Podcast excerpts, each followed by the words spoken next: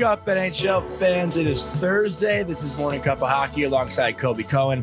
I'm Jonny Lazarus. We got a great show today. We're going to talk about the Chris Tanev trade last night, which Colby may have called on the show yesterday. He didn't say exactly when it was going to happen, but he had a feeling that Tanev would go to Dallas. Then we're going to talk about Elias Pettersson being what you want to say something already? You want to cut me off already? Go ahead, finish your intro, man. Elias you, you need to You learn how mouth to. say something. You, You, need can't to help learn yourself. how to push through sometimes. Don't don't be such an easy target. Keep you can't help yourself. Johnny. We're going to talk about Elias Pettersson being close to his eight-year extension. Then we're actually going to go into something that I feel like might take up most of the show, which is the most improved player in the NHL, not in the last year or so, but in the last maybe two to three seasons. Someone who's really uh, broken out. So we got a lot to get into today. Um, and, yesterday was very eventful. This whole week has been a pretty wild week with the show. So I'm excited to see where today's episode goes. And we've already been debating like for an hour before going live here. So we've already done our show essentially today. Now we're just doing it uh, while we're recording. So uh, this is going to be a lot of fun. But what did you want to say before you actually respectfully did not cut me off like you usually do? you cut yourself off and then you blamed me. So you're just already playing. You literally, you're like, you're you're already playing the victim, and we're not one minute into the show. Like, just keep talking. Talk over me. all right, what's up, Beast? I didn't I didn't exactly call the Tanev trade. We were talking about Dallas yesterday and you know, we were looking at the game against Colorado. Um and you know, we were just I was talking about the weaknesses that I saw in their back end, their depth. Um and I said, you know, as we were kind of running through their top 6, I, I definitely mentioned that I thought um Tanev would would help their D-core. I thought he he would be a really good target for them if they could find a way to make that work.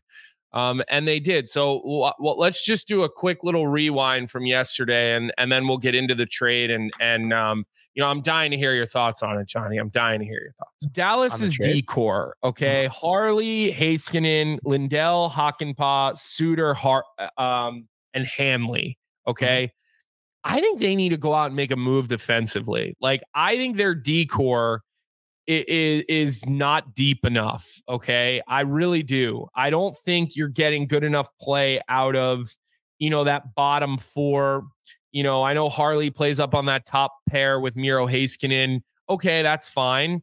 Um, but like, you know, Lindell's gotten a little bit older. I still think he's very serviceable. I really do. Mm. Hakanpää. Nils Lundkvist played pretty good for them. He's been hurt. He's for- been for in and bit. out with injuries, and he's been inconsistent. Nils Lundkvist, he really Yeah, has. He's He's yet, weak. He's weak. he's yet to really become a consistent top four defenseman in the NHL.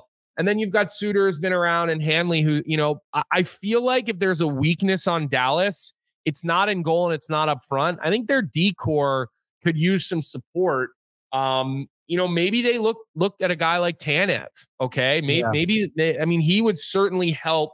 You know, add a little bit more uh, juice and kind of two way play, physical play, speed. Even I think it's a little bit of a slow defensive core. You just love watching yourself right now.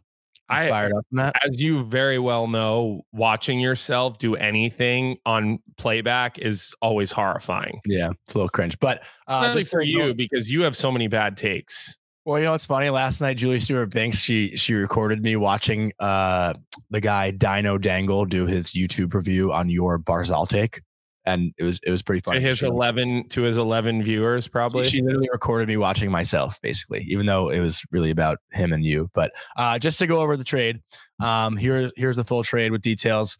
To Dallas, Chris Tanev, 75% retained, and Cole Brady, who is currently the UMass Amherst backup goalie.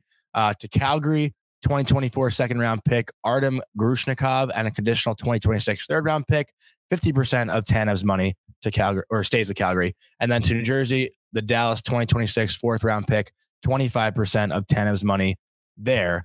And uh, Frank Seravalli added the condition is only transfers if Dallas goes to the Stanley Cup final. So a lot of different things to unpack in that trade. The money is spread out between three different teams, which I always find a little bit interesting and confusing. I'm gonna need Frank to like break that down Well, for me one day. Well, one team takes 50, Yeah. and then another team can take 50. So Mhm. then the team who ultimately receives him, Dallas, is only having to have 25% of his cap hit um, against their cap because they didn't yeah. have to get him in alone. It cost the Devils about $290,000 in actual cash. Mm-hmm. So they really bought a fourth round pick for $290,000 is the way that that breaks out in real cash, what they're going to have to pay Chris Tanev. And the people saying, why would the Devils do this? They're trying to butter up Calgary for hopefully a potential trade to maybe get Jacob Markstrom. Listen, or that, that, oh, yeah. Listen, yeah. Fitz, Fitzy really might have said, "Look, we'll do you a solid here because we, you know, need to do you to do us a solid on on a Markstrom deal." Um, it's been a couple of seasons for for the the Jersey Devils. As much as we want to blame Lindy Ruff, he's never had an NHL goaltender for two years. He really hasn't. I mean, you look at the playoffs last year; they they had to switch goalies and they had to play a guy who really barely played in the NHL. So but we don't have to go too deep into that. Here's where I want to what I want to talk about with this whole Dallas and Tanev situation is is that you know I, I personally thought Tanev for a first round pick was absurd. I really mm-hmm. did. I do not think Chris Tanev is is a top pair defenseman in the NHL. I think he's a he's a solid second pair defenseman. There's a huge difference though between a guy that goes out and plays 25 minutes against the other team's top players and a second pair defenseman.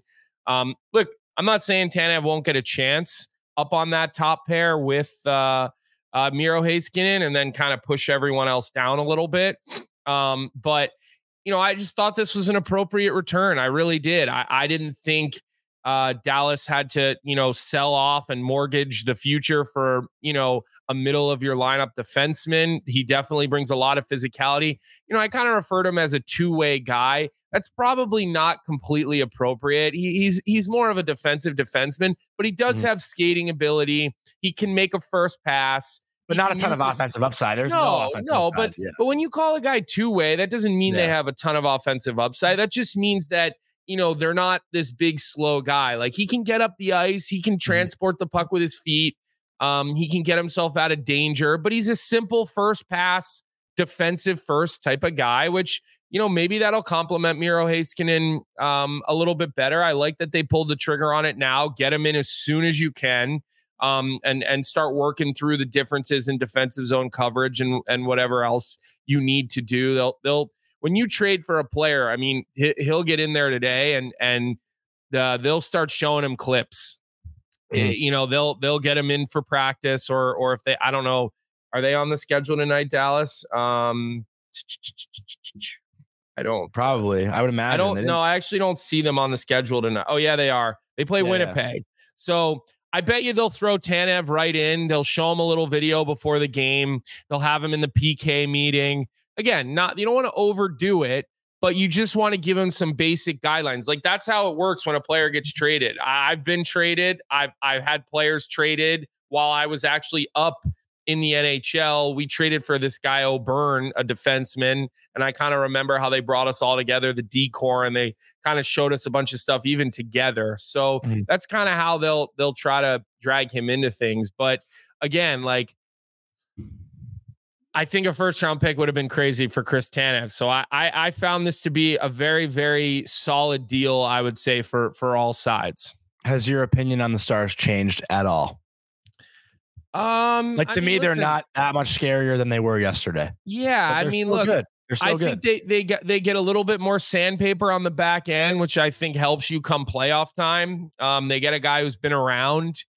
You know, look, physicality is just so important this time of year. Um, and and so or as you roll into the playoffs, it gets heavier, it gets more physical.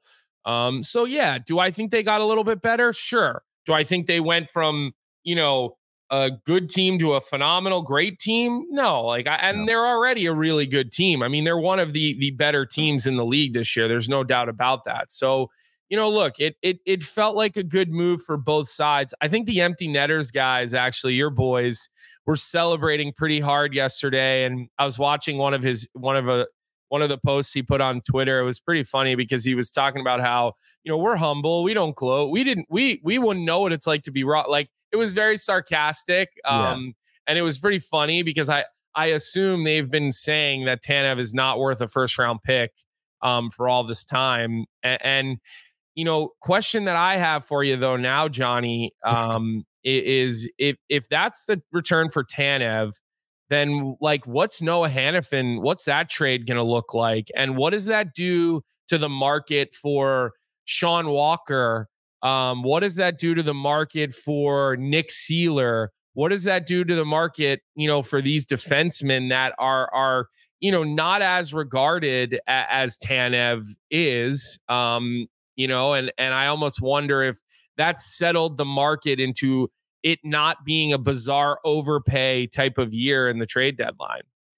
Well, okay. First things first. How how old is Tanev? Is he he's like 30s, right? Maybe 33. Is he's a rental, age? Johnny. He's a rental. He's a rental. Yeah, but but his age though too. Yeah, he's he's he's probably up in that area. Like I I, I expect 34 bigger, years old. 34. Yeah, 34. I, I, expect a bigger return for Noah Hanifin. Like oh, you know, signi- well, significantly. Significantly though. Right. Like, but what? I don't, but I don't think it changes much for Seeler and Walker. Like, I think Hanifin is probably the biggest name. I mean, I don't think there's an argument Not about probably. That. He is yeah, the biggest yeah, name. Yeah, the biggest name amongst defensemen. So and, then let me ask you, what yeah. is he worth in your opinion? If Tanev gets you, you mm-hmm. the deal well, he gets also, you, I'm, I'm, curious. I'm curious. So right now, Noah Hanifin's making 4.9 million a year. What do you think? Like the ceiling is for the price that you would pay for for Noah Hanifin? Like, is he a 5.5 defenseman? Amount of money? Yeah. Yeah, he's probably a guy who's going to get north like, of 5.5. I think, think north so? of Yeah. Yeah, I do. Oh my God, yeah. I think Hanifin is is well north of 5.5 on a long-term deal. Um and you know depending on if a deal can get done look mm-hmm. if he if you can if you can have an extension carved out like matthew tkachuk did that mm-hmm. obviously raises his value immensely okay yeah. if it's a rental then that that changes things as well um but he has all the control because if they want to maximize the return it's got to come with an extension so he can kind of choose where he wants to go in that regard so let me ask you again Yep. Yep. Let's say he's coming with an extension. Mm-hmm. What do you believe Noah Hanifin can fetch the Calgary Flames? Pro- I mean, definitely a first round pick. Uh, I would say I'm trying to think of the team that I would have in mind. Like, if I'm thinking Tampa, I mean, I don't know what they have picks wise. Do they have picks? So just forget. Don't don't make okay. it as specific. Right. A first round pick, probably a pretty solid prospect, and maybe like a current bottom six forward or or, or you know a, a lower parity. Okay. What do you think? Is that fair? I mean, that's I think that's in the ballpark, but maybe low. Yeah. I think if you're getting Noah Hanifin, you with there's like, one more per, like one more thing if, involved. Listen, I think if you're getting Noah Hanifin with an eight year contract extension, um, mm-hmm. I, I, could see you know a first, a, a top prospect type of player um, and then maybe a, a, decent roster player. Like I, I mean, well, look, that's kind of like yeah, bottom six. that's a decent roster player. No, well, you said bottom six. Um, may, maybe there's a first and a second round pick involved. Like I don't know because mm-hmm. Noah Hanifin's a defenseman. He's younger. He'll come with years and extensions. He's not that young though. Like he's he's 27. Like he's in his 27 you know. is when a defenseman has, you know, that's that's but it's, a great time. He, That's a great time like to sign. prime age. It's not well, like he, 27 to 32 is usually where you see defensemen in the NHL really flourish um, with their maturity and and their ability to to to become dominant NHL defensemen. But are so, we calling 27 like young in the NHL? We're not calling it young, but for a defenseman, he's a young defenseman. I'm saying that he is heading into his prime, 27 to 32. So you are before you said he was a young defenseman, and I said he was in his prime. He's a young. He's not thirty. He's not 31. Mm-hmm. He's not 34. He's 27 years old. Okay, a defenseman's best years you see guys between, let's say, even 26 and 32. So you're mm-hmm. talking about a guy who's 27 years old. You're going to sign him to eight years of an extension. Five of those years could be the best years of his career. That's so scary when you think about Cale Makar, who's 25.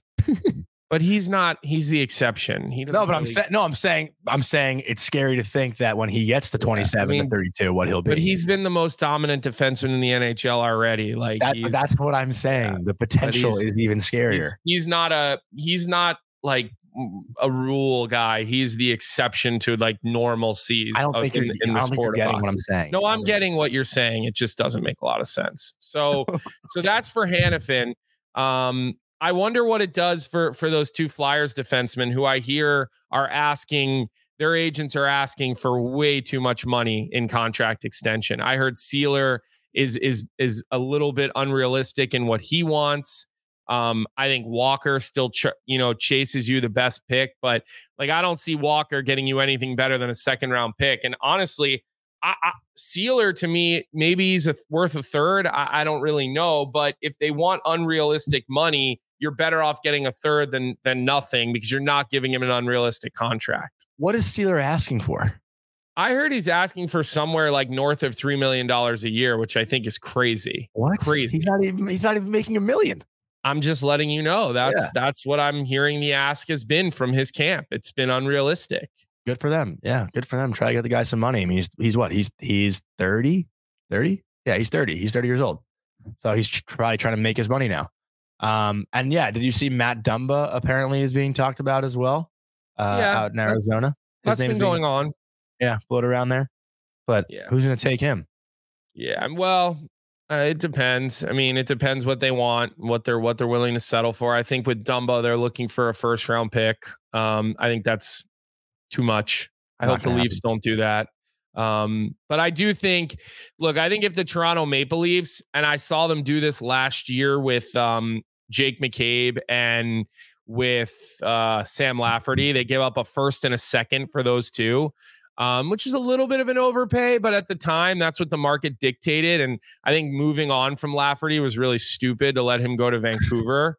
Um, but I, I think if maybe the Toronto Maple Leafs could could work out a package for both of those two defensemen, so Mhm. maybe you kind of overpay because you're getting both of them. That could that could add you know, some stability to the back end. It's not going to make their back end phenomenal, but it could add some serious stability for the back end. And from what I understand, between, you know, Kevin Weeks and Nick Alberga and, you know, all these other people, the Leafs have been in on on these Yeah, defensemen. I saw that. Um, they they've been in on these defensemen. They've been trying to get, you know, Zadorov when that trade happened, Tanev now. So you can see what kind of players they're going after. They're going after defensive defensemen. You know, they're not looking for big puck moving power play types of point producing defensemen. They they want, you know, defensive responsibility and sandpaper on the back end. What do we what do we got, Johnny? The Singsy has some funny comments in the chat. He said Lafreniere and a first for Hanifin. You would call him Daddy Laz. and then and then he said Dumbo's a good rental, but not a first for Dumbo, which I agree with. Yeah. And and I think the price is pretty high on Scott Laughton as well. Um, and I don't actually think he'll end up getting moved, Scott Laughton. I, I don't. don't? Um I- Really? I just don't because I don't think they're going to get their asking price. And and you know, I believe Danny Briere saying like we're content keeping him. Like he's got a really reasonable salary number. Um, he he's he's a good leader in the dressing room. He's a he's a good role player that can play up and down the lineup for the Flyers if there's injuries, which they have had the injury bug lately. Um, so I, I don't know. I mean, I think maybe, you know, I just my gut says no. It doesn't mean it won't happen, obviously, because like I said, the right offer has to come along. But what I know right now is the offers aren't coming. They're not coming. They're not impressive. They're not um, raising the eyebrows in Philly for any of those three players yet. That could change, but yet the, the, it's been very quiet. The GMs that I've kind of kept in touch with, um, they've all said things have been pretty quiet so far. Well, Pat Verbeek was at the Ranger game last night, walking around the press box. That got a lot of buzz. Um, so the Ducks, Can we what? talk about that actually for Yeah. a second? yeah, yeah. So, like, well, Singsy said, why are the Flyers selling? They have a chance this year. Well, They're selling so I can get a free catch dinner from they, Colby. they don't have a chance at at winning. And at the end of the day, winning the Stanley Cup um, is is the goal, not making the first round. So, are they a Stanley Cup team? No, they are definitely not a Stanley Cup team. Travis Konecny's injured right now. Drysdale's week to week. Who knows with that? Um, you know, so I, I think the Flyers have to think about their future. They can't think about today. That that's that would be a, a mismanagement, in my opinion, of their plan. You you got to stick to your plan if you want it to be successful. Um, I think Singsy actually just goaded me into talking about this because he he wanted to hear us go go into our bet because now he's laughing at me at me in the chat. Um, so you know, I, I, just think you've got to stick to your plan. Outliers, you, you, especially when you're in a rebuild, that's how you get yourself in trouble. You you really you have to to stay stay on the program. Mm-hmm. And uh, this brings us into a guy that we talked about on Tuesday with Frank, who, you know, there was no conversation about a trade, an extension. There was no sign he wanted to stay in Vancouver. But now, all of a sudden, yesterday, Elias Pettersson being talked about being close to an eight year contract extension. Uh, you know, haven't heard much, I guess, since this initial tweet from Frank last night at 745, but I'm sure that's going to be something that people are paying attention to today. So here's my question for you is is what's the number going to start with? So we know um, it's going to be if it's going to be 8 years, yeah. what's what's the number? 11 11.5 okay, I'll take how about this let's go mm-hmm. 11.5 and i will take the over and you can have the under. I'll even give you 11.6 and i'll take the over and you take the under on that. What do you think it's going to be? Uh, listen i asked you a question. You I'm, gave your I'm, answer. I, so, okay I'm, I'm just asking you what you think it's going to be. I just want to know are we agreed upon to take the bet. Are we can we agree upon the bet and then i'll give you my number? I don't I, have to take the bet. That's why I'm asking. Can we agree upon the, the bet and then I'll take I'll t- I'll tell you my number. What's the bet? How much are we betting on it? Just a gentleman? We don't have to bet much. We could bet. Okay. How about we bet 20 bucks? Deal. 20, 20 bucks. bucks. 11, 11 6. I have the under. You have the under. I'll take the over. 11 6 is a push. I think it's well into the 12s, by the way. You do. Um, oh yeah. I think I think you're top. I think Pettersson has played this negotiating leverage wise incredibly well. I think he's going to get 12 plus a year. And I think he's going to get shitloads of signing bonus money up front.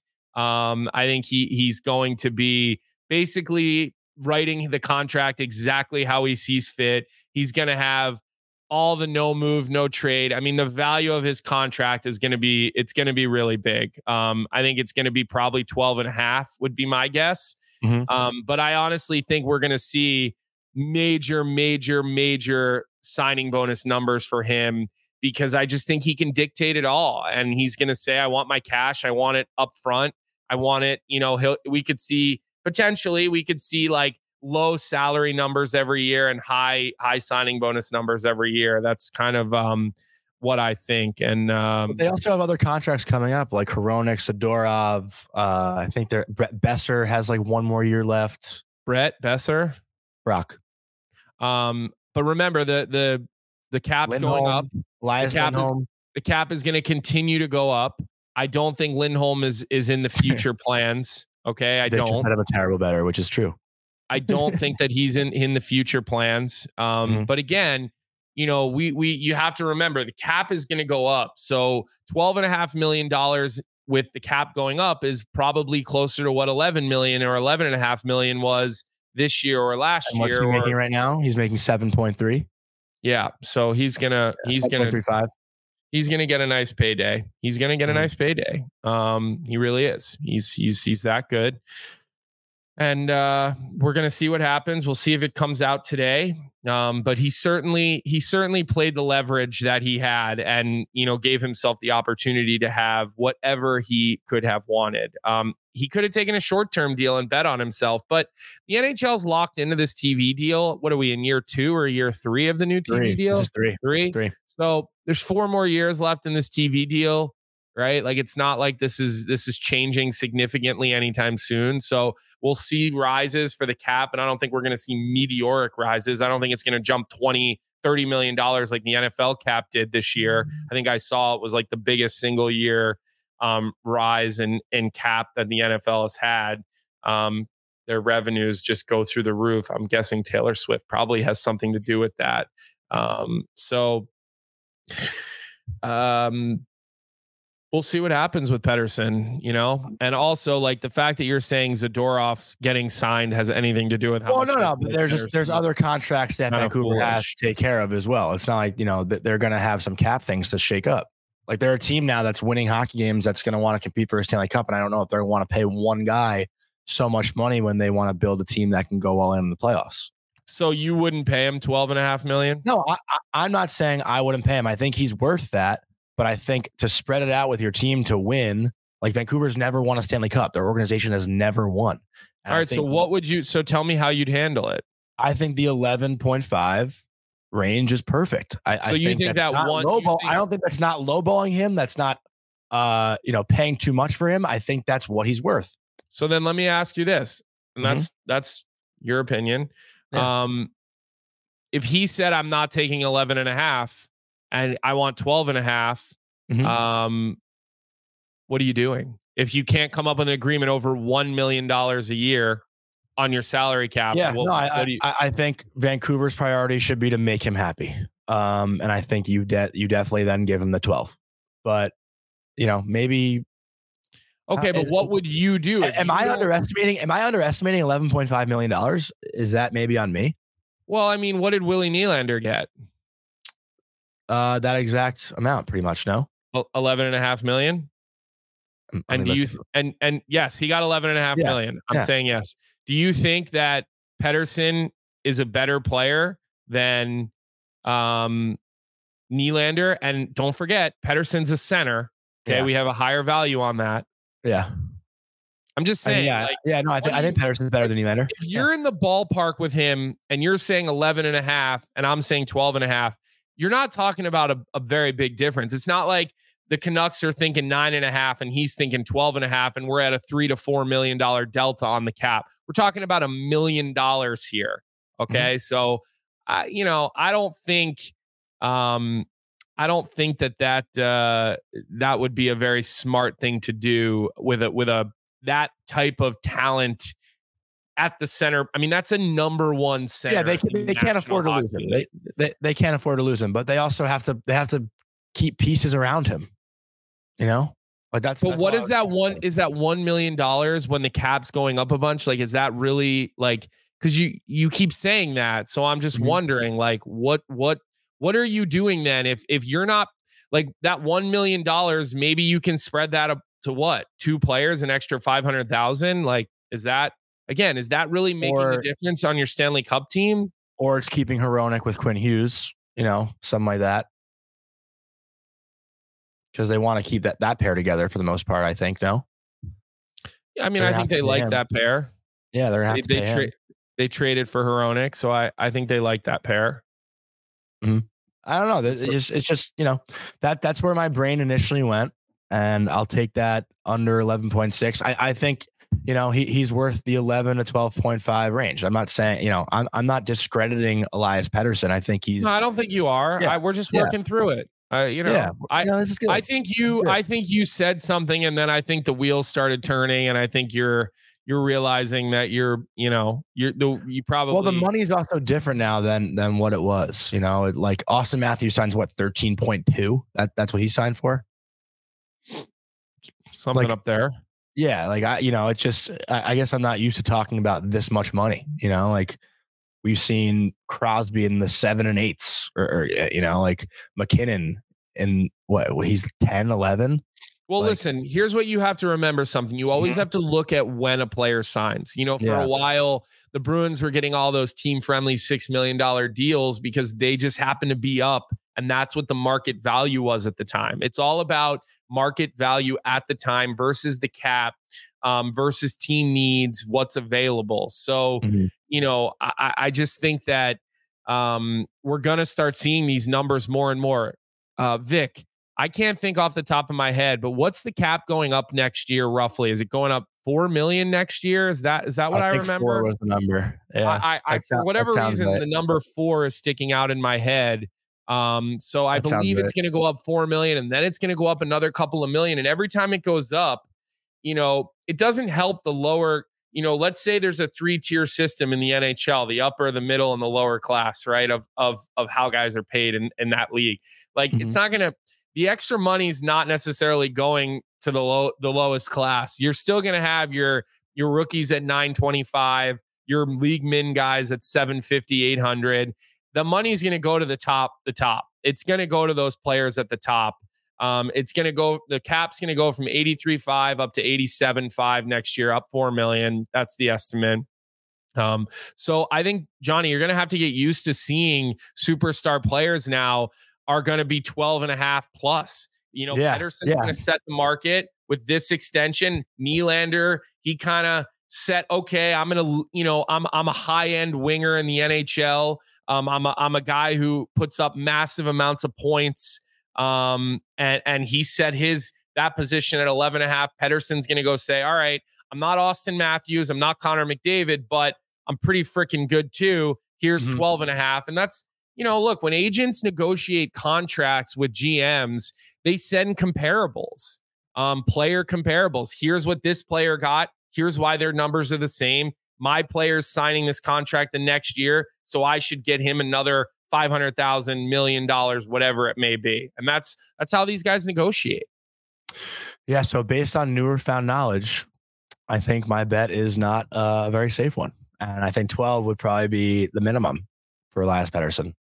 All right. So do you want to uh, move? Do you want me to let you move to 12? No, no, no. I'll, I'll, I'll, I'll, own it. I'll own it. I'm happy to go to um 12 and call that the push line because that's how okay, confident but, I am in 12 and a half.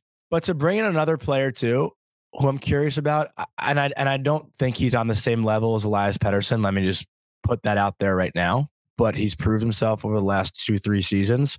Sam Reinhart, what number is he looking at right now? He's a center. yeah, it's a good question. Um, you know, like if we're talking Elias Pettersson's 12.5 or whatever. Well, can you can you tell me what his goal production's been the last couple of years? Because I remember the last time I looked at this, and I feel like he's a consistent 30 goal guy in the NHL, right?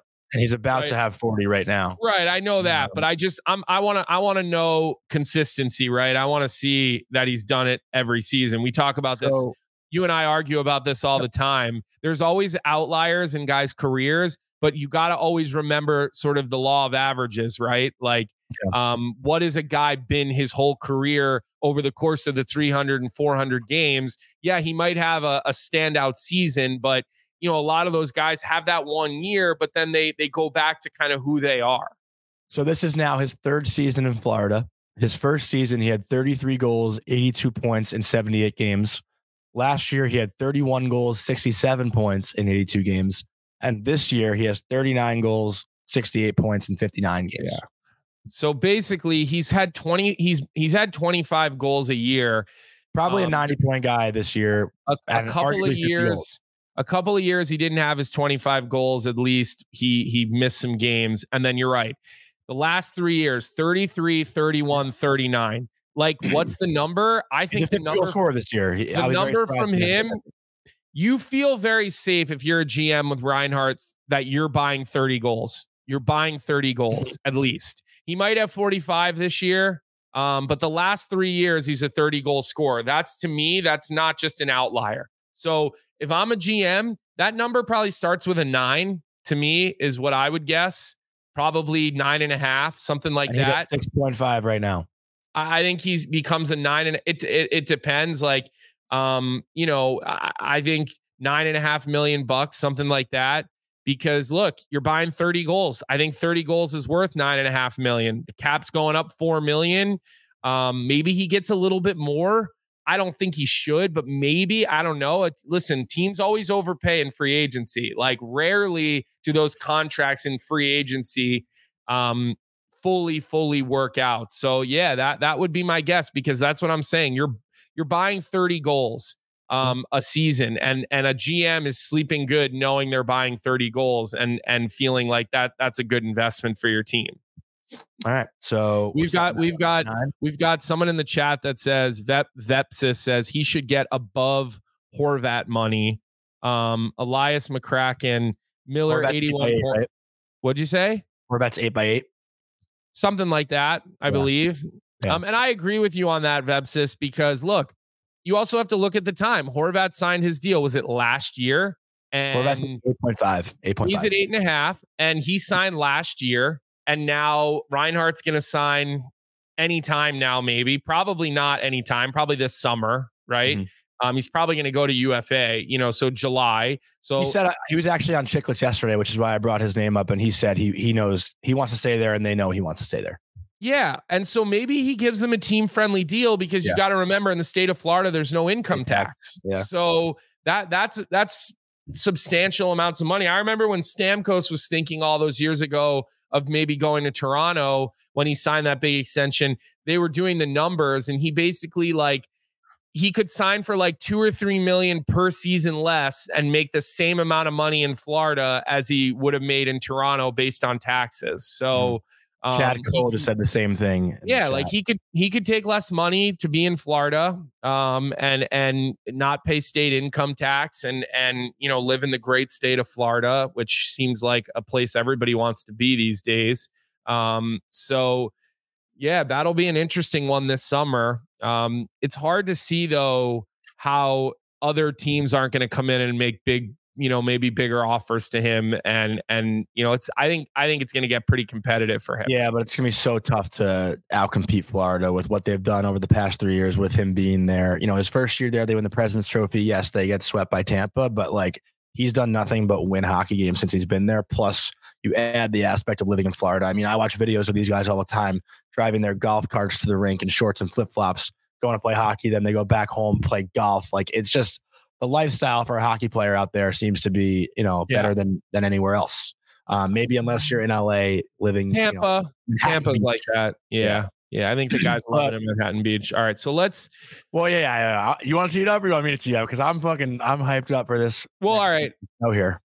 You tee it up, but we want to hear from people that yes. are in the chat right now on this one because we're going to talk about this for a couple of minutes, and we do want to get um, we do want to get all your opinions on on this topic as well. And if you are going to drop a name in the chat here, give us some reasons why. Mm-hmm. All right, because we we we're curious what you think on this. Um, and you know we we want to hear from you. So all right, go ahead, Johnny. I'll give you the floor on this one, and I won't interrupt you at all. Thank you. So our producer Vic is a huge Toronto Maple Leafs fan, and he was squirming last night watching Zach Hyman score his 40th goal of the season. So he said, over the last couple years, who's the most improved player in the NHL? Because Zach Hyman, he just Zach Hyman with the Leafs, you you would have never expected him to score 40. He still is the same type of player, but now he's scoring goals consistently. So, you know, that got Colby and I thinking. I have one defenseman and one forward in mind of who my most improved players are over the past, and we're talking like two, three years, not just last year or this year um, in the NHL. So do you want me to go first, Colby? Well, let me. Or, you, or can, we, you no, you can go first. Um, okay. But I just want to address Elias McCracken in the chat here really quickly because he's talking about the four and a half million dollar gap between Miller and Elias Pettersson, and he's wondering about the dressing room and and how that could help or hurt. And you just have to remember something is and and I know Danny already said this. It's Danny May 88 said this, but first off, age does matter. It's a huge factor. But B, time. When when I say time, I mean the timing of when a player signs. You know, when when Miller signed, we were basically living this flat cap, you know, situation where there was no money moving around the marketplace. Okay. Nobody had any money.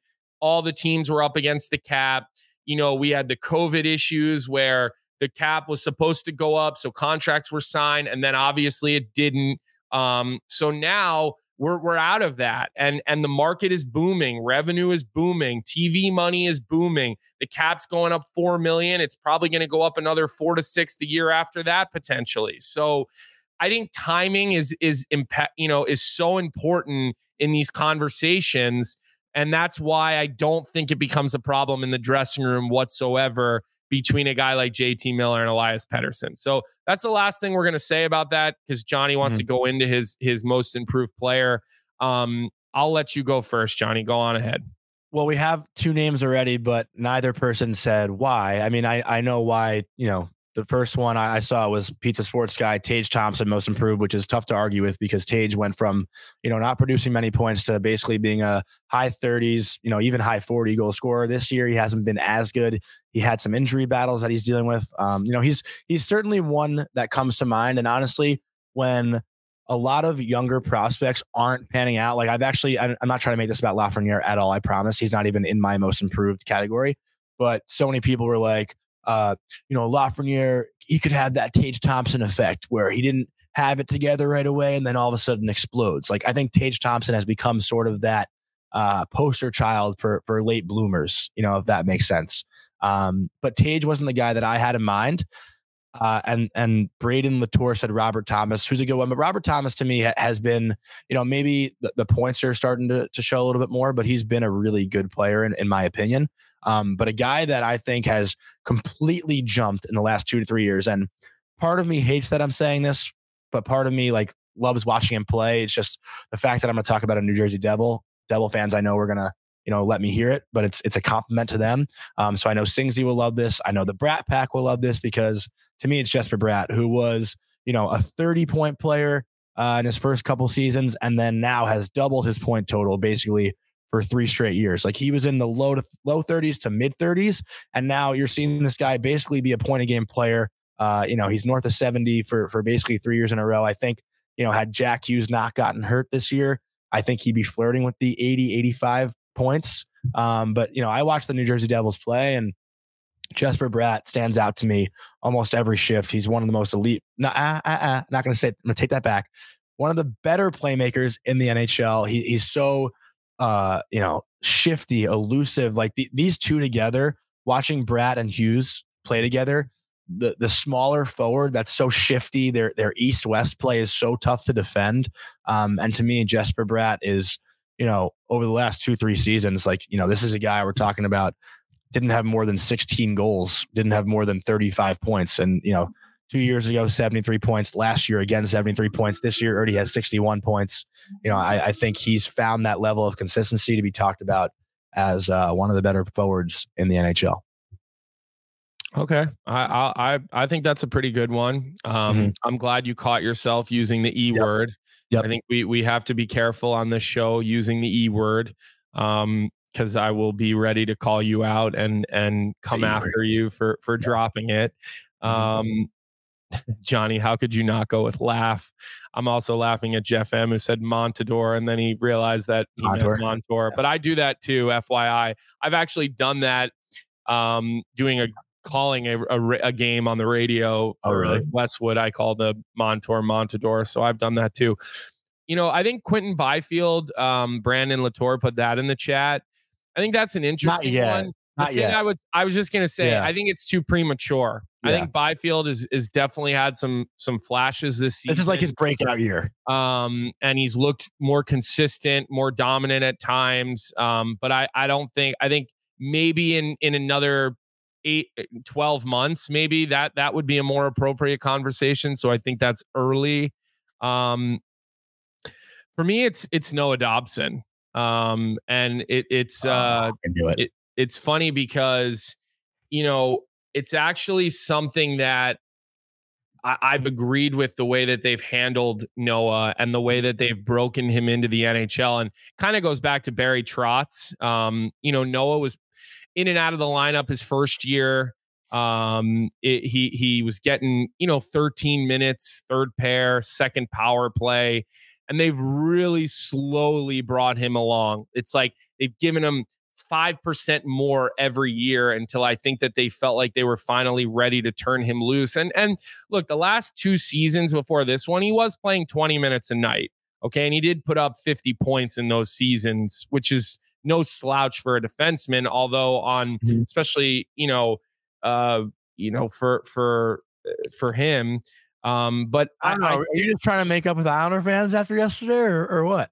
I don't think I have a beef with Islanders fans. I think that there's a, a, couple of fans with you know that that are a little too sensitive. That there was that a whole YouTube reaction video to what you said about the Islanders yesterday. Yeah, well, like I said, you don't really want to hear what I have to say about those people. but anyways, um, eh, you, you know, now this year to me, he goes from playing about 20 minutes a night to 25 and he goes from you know second pair to first pair and he's a, he's a leader in the NHL in assists and you watch him um, you just watch the way that he's able to control a game from the back end at that mm-hmm. sort of Norris Trophy level.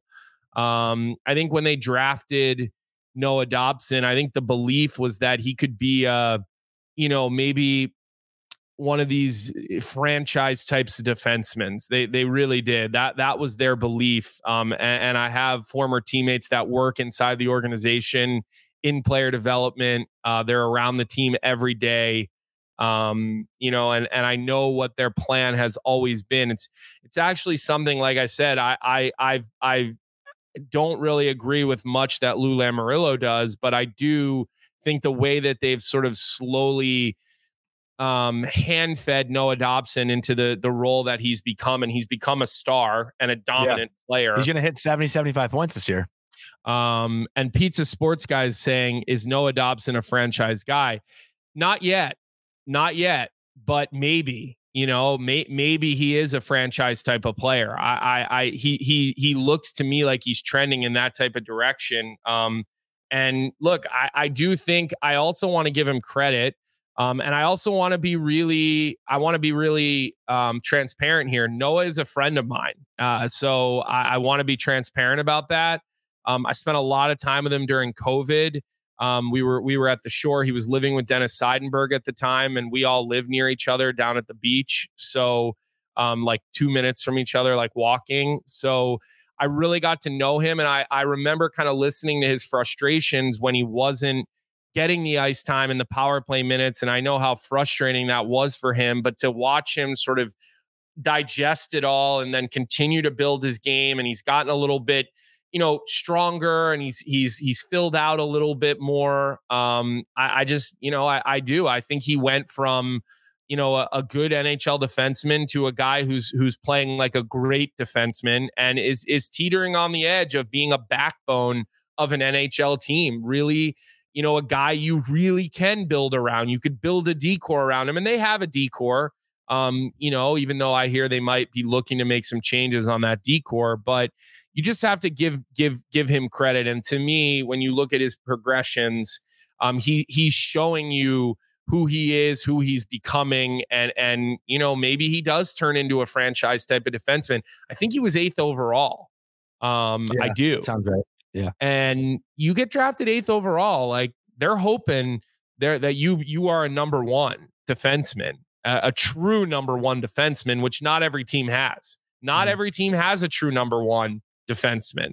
Um, and so we'll we'll see what he becomes. I mean, just out of curiosity to the chat, um, yeah. a, a specifically to Pizza Sports Guy, do you think that Dobson is is going to be a franchise player? Do do do people in the chat think that he's trending in that direction? Like I said, not there, but trending that way.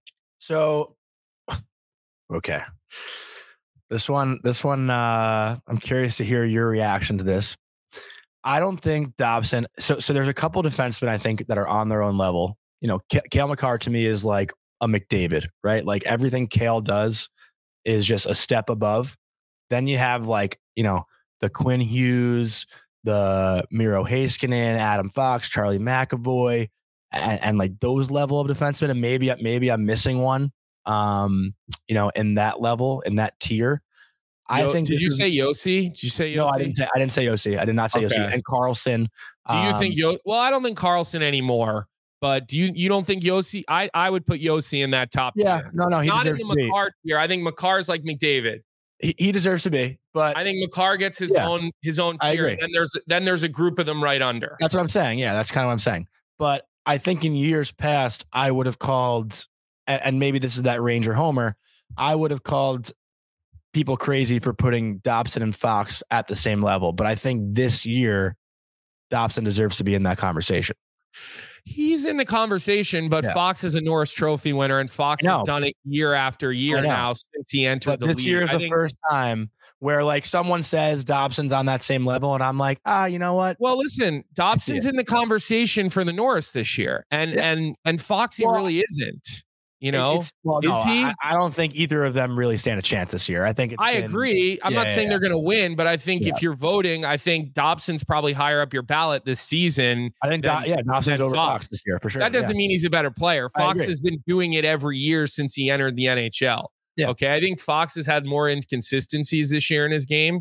Um, but again, you win a Norris Trophy, you do it year after year. Hedman you know, too. when one. you're when you're not playing as well, that's the outlier. That's not who you are. Here's mm-hmm. another name that that Kyle Shapiro, our guy Shaps, um, our our our favorite New Jersey Titans uh, coach and goalie coach, specialty man, and grumpy specialty man um, is asking about. What about Josh Morrissey? He's talking about how Morrissey kind of had a similar rise as Dobson, but at an older age. And now he does look like a first pair defenseman the way that he's played the last couple of seasons in Winnipeg.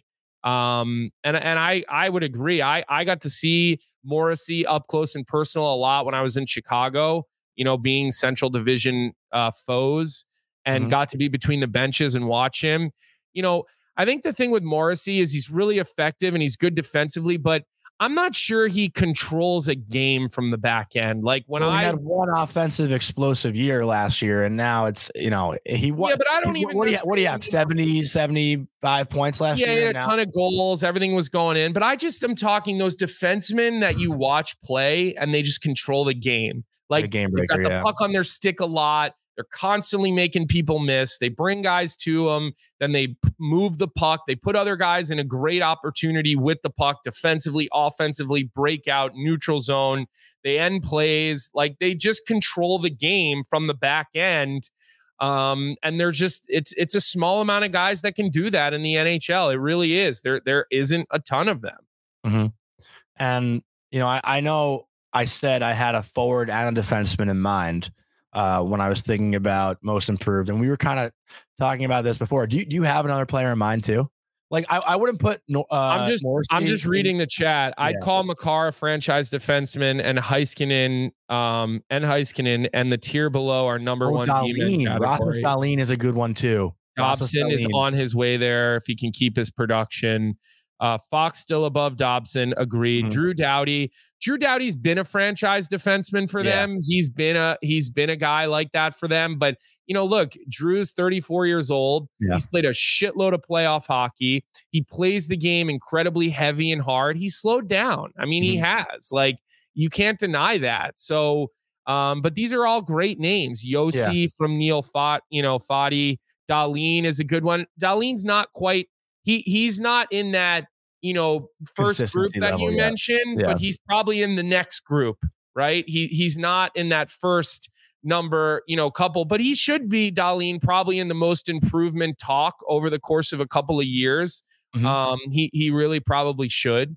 Um, yeah, I mean, look, I I uh, you know, one name I'll throw out there too. That's you know, m- some people probably don't even know who this guy is, but I got to watch it in Chicago. Was Alex Vlasic? I got mm. to watch how much he improved from his first year in the American League to his first year in the NHL to now his second. Um, and he looks all of a top pair defenseman in Chicago. Like when they get good, people are going to know who Alex Vlasic is because he is a big, dominant defenseman back there. Not flashy, not points, but his improvement, which I got to witness firsthand as he entered the pro ranks, was incredible. And like I said, Vlasic looks every bit of a top pair NHL defenseman. Like mm-hmm. whatever star offensive defenseman in the NHL, they all need a Vlasic to play with them on the top pair. So to that point, this is the guy I wanted to talk about, and I saw a couple people mention his name in the chat, and that's Gustav Forsling. Um, you know, so here's a comparison I kind of want to make, which you kind of just led me into. Forsling this year has, has really stepped up. I mean, we talked about Florida missing the playoffs potentially because Ekblad was out, Montour was out to start the year, and Forsling was the guy that they kind of leaned on to carry the load from the back end. And Forsling now, you know, since going to Florida from Chicago, he's you know, hasn't put up the most amount of points, but, you know, two years ago, 37 points, 10 goals, 27 assists. Last year, 13 goals, 28 assists, 41 points. This year, he's got nine goals, 19 assists for 28 points, but his plus minus is so strong. He's got a plus 39 this year, plus 19 last year, plus 41 the year before, plus 17 the year before that. But here's the thing about Gustav Forsling that you know I think is so interesting: his ability to like manipulate forwards. I, I've seen so many clips of him where you know maybe you can help me with like the the defenseman kind of terms, but the way he gaps up on forwards, he doesn't necessarily like overplay them if, if that's kind of the phrase I'm, I'm I'm trying to work on there. But he'll like lead a forward in a certain direction and then make his move to take the puck away. You know what I mean? Like he kind of steers the forward in a certain direction, which is, you know, something that is hard for a, a forward to really control, right? Because you kind of go where the open ice is, but you don't know that the defenseman kind of wants you to go there. Well, um, look, I think I think Forsling like but can I say one more thing before you go in? Because I, I just one more thing. So I and and again, this might be a stretch. What you're let what? Just next time you want to talk, just raise your hand so you don't have to ask. Okay. Well, you, you always jump in. So I just think that Forsling is now entering maybe that like Devon Toews conversation, where Devon Toews to me is so underrated for what like I think he's not overshadowed by Makar, but I think a lot. He is overshadowed by Makar. No, no, but, but there are some people. He's like, the best defenseman in the history. But the Avs fans, the but the Avs fans would tell you that he's like insanely important to Makar. But I think yeah, the typical, the typical NHL fan might not recognize that though. I, Where, I don't know. I think Toews is a household name as an NHL defenseman. Like when Team Canada puts out its Olympics roster, he'll be Makar's partner as he he'll be. be. on it. You yeah, know what well, I mean? So Makar's partner. So I don't I don't think that he's he's that underrated. He just overshadowed. I don't think yeah. he's underappreciated. But look, when you play with the best guy at what he does, you're going to be overshadowed a little bit. So let, let's go back to the, the Forsling conversation. Look, mm-hmm. here's the thing about Forsling. Forsling does as, as good a job as any of these guys we're talking about at closing plays down early. Okay. Mm-hmm. He's not a defenseman that plays off a guy's hips. He uses his stick He's got good feet and he's a big, solid dude. You know, he's not a monster, but he's good size, right? Mm-hmm. And he closes plays down. You watch the way he'll steer a guy, like you said, yeah. using his feet and his stick, but he's got an amazing stick. It's all about using your stick to steer guys defensively and then not just being a hip shadower. I mean, I used to get yelled at for that all the time whether it was Claude Julien in training camp or Bruce Cassidy or even Jack Parker when I was in college. They wanted me to close plays down quicker um, and close on guys quicker. And, you know, I brought up Alex Vlasic, who does such a great job with that as well, because he's so big and he's such a good skater. But Forsling does that, Johnny, and and your eyes are not lying to you. So so that's a it's a good observation. Um, and he he he's he gets the puck a lot. He doesn't have to defend in his own zone a ton, um, even though he plays against top players. Because you're right, he's got the feet to have a good gap. All right, he and and he closes plays off. He he doesn't back up. I I you know I talk to my my defense on the Titans all the time, whether it's the junior guys, whether it's the the U18 guys, um, the U816 kids. Like I'm always on them about closing plays down, having a good gap. Active stick don't let it's not an active stick actually. You want to have a quiet stick okay? Mm. You don't want to be oh. swinging oh. left and right. You want to have a quiet stick. You want to limit time and space and then when you get an opportunity you play through the guy you close it down. You make sure your stick doesn't get lost so you can get a piece of the puck and you you end plays and and that's what Forsling does really well. So um lot lot of good stuff in the chat here. A lot of people well, well let's just in. show this clip though while you're talking about that of Gustav Forsling because last week he had an unbelievable play defensively and then scored the overtime winner against Washington. Vic, can you rewind that? Yeah, watch this play a two on one. Like I, I well, hold like, on a second. Hold on. What? Let's go back then because like that's not really what I'm talking about. So no, I know, I know, I know, I know. That, that's actually, you know? I, feel like he played this the wrong we're, way. We're talking three on three. It's a two on two. Now, just go real slow if you can, Vic. I mean, look, I'll be honest with you. I think this that's is a bad a play. Major riverboat gambler's chance right there because Alex Ovechkin is the dangerous player on the ice right now, and he completely abandons him. This is not how I would teach that's, a guy. That's Tom Wilson. To, Tom Wilson to play a two on one. Oh, that's yeah. Wilson, not Ovi. Okay, yeah. so I can't tell who the puck carrier is right Sonny now. Milano. Sonny okay, Milano. so maybe he identified Milano. Maybe the puck was rolling. Um, and he well, closed that play down. Actually, I just want to be clear. Yeah. Great play, great finish right? Like it worked, but that is not how you teach a defenseman no. to play a two on one. That's I, high risk, high reward. He got the reward yeah. there, but if if Craig Doremus is watching right now, you know, who, who's the coach of the junior team where the for the Titans, mm. um, he, he that's not how he's teaching his defensemen to play a two on one and three on three overtime. I guarantee you that much. No, I, I agree. I, I, I was always taught in college by by Greg Carvel that on a two on one, you know, if I'm a defenseman, and you could probably touch on this as well, you kind of want to take away the pass, let the goalie read the shooter, right? Because well, it's a pass- lot more. Com- it's a lot more complicated than that. That's a very very basic. You know, look, you're a forward, okay? Yeah. So it's a that's a very we did we did a drill like that every day, two on one with a back checker, and the amount of goals we scored on two on ones. I think the D had to like do down and backs like for as many goals as we scored because when you have the back pressure coming, usually the back checker should take away the guy who's open for the pass. And right? Or no, no, the back checker should go toward the puck carrier. Some puck teams carrier. track the puck. Some teams yeah. track the weak side guy. Every team's a little bit different. Um, uh, every system is a little. You know, I personally prefer puck tracking. You know, track the puck, not the not the other guys. So, mm-hmm. look, I don't want to get into how to play yeah. a two on one as a defenseman because that's gonna. But I'm just telling you, your way of looking at it is a typical forward. Oh, um, oh yeah. It's very complicated. You're scanning the ice, you're identifying who's a righty, who's a lefty, who's a bigger threat. Is it a strong side puck carrier or a weak side? There's so much that has to go on in your head to play against elite players on a two on one. We'll save it for a different show um, because I want to get into the games tonight a little bit. Um, and, you know, uh, before we do that, though, we do have to do our tweet of the night.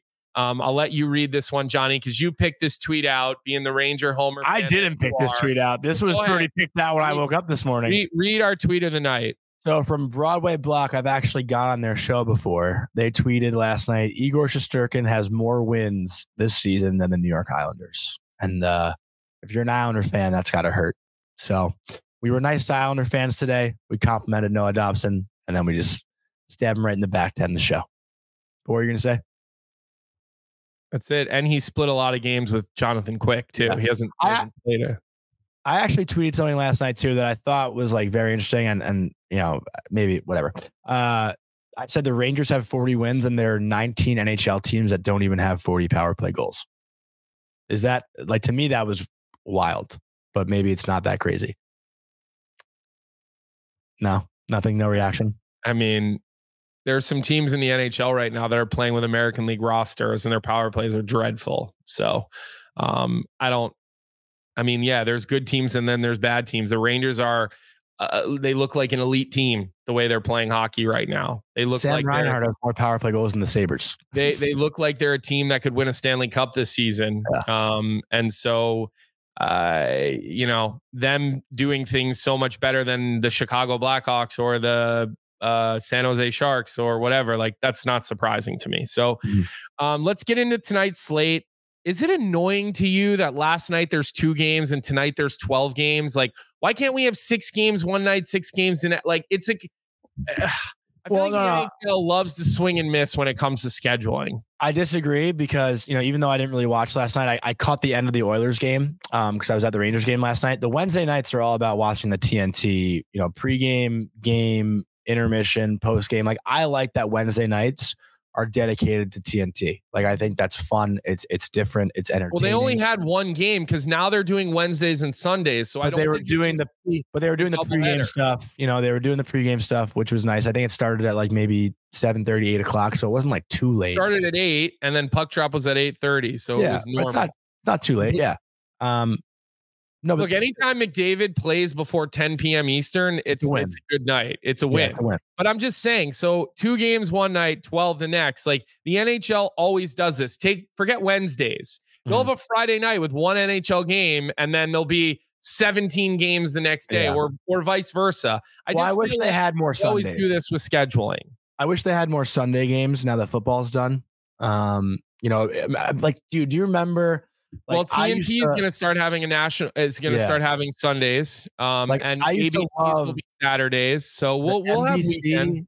the NBC afternoon game on Sundays. Do you remember those? Like that's what TNT's doing Yeah, now that like- football's over. with Doc Emrick and like Eddie, they were like they would like stand at like the Rockefeller Center ice rink and like do like their pregame. Like That was way shape. back in the day. Yeah, that was a long time ago. But I remember like that was like to me the the the Flyers Penguins. Like I always think of those two teams playing in like those kinds of games. Like you know those were those were awesome. But yeah, hopefully now that you know Sundays are, are back with TNT, that you know Sundays will be entertaining. So, um, but yeah, a lot of games tonight.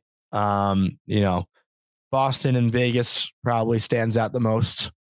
Uh, Winnipeg, Dallas, another good game. Let's see if Tanev Yeah. plays in that one. Yeah, I, I bet you they'll play him. I mean, Mhm. un- un- unless like you never. Well, let's see, Winnipeg, Dallas. Um, you never know if there's going to be a um a visa issue. Okay, so you, that that to me could be the only reason it could because when you're getting traded from a Canadian team to an American team, um, I've seen that, and so maybe he won't play. I've I don't know. I haven't looked at Twitter or we haven't gotten any word on that, but um, I do think that um, if he can, if there is no visa issues, I would assume he will play.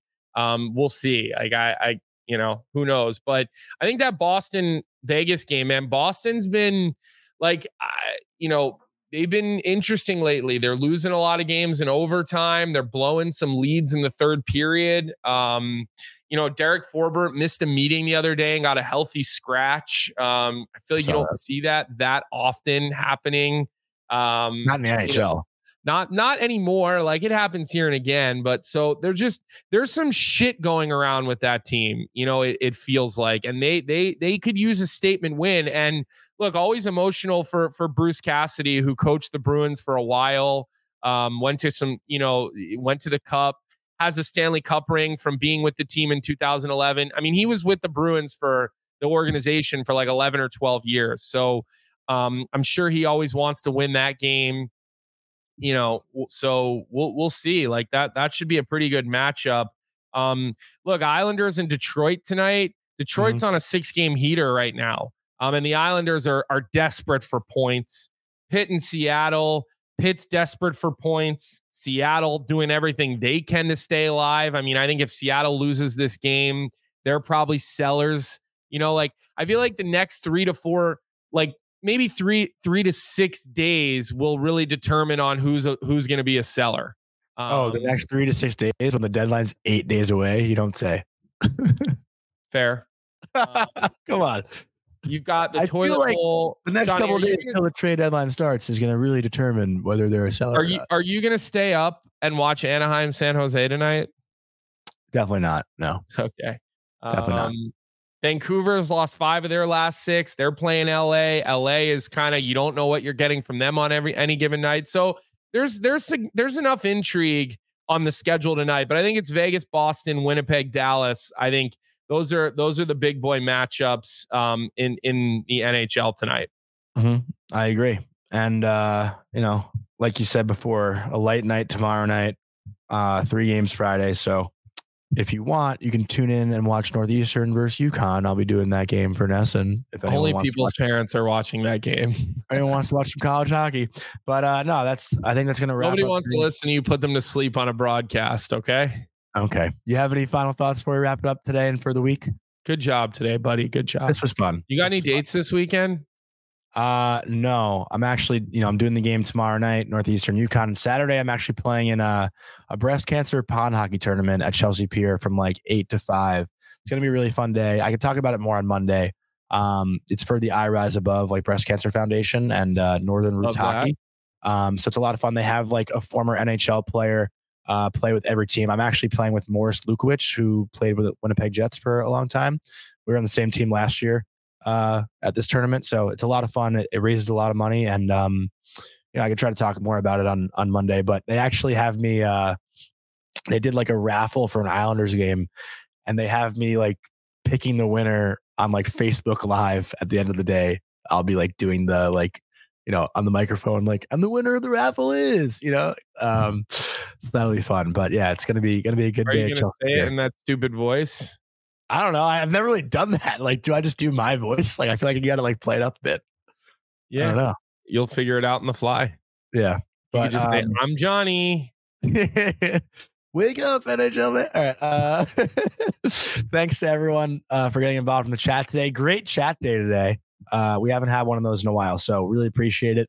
And um, thanks to our producer Vic and Colby. You have something to say before we wrap it up? Nope. All right. Have a great weekend, everybody, and we'll talk to you on Monday at 9 a.m.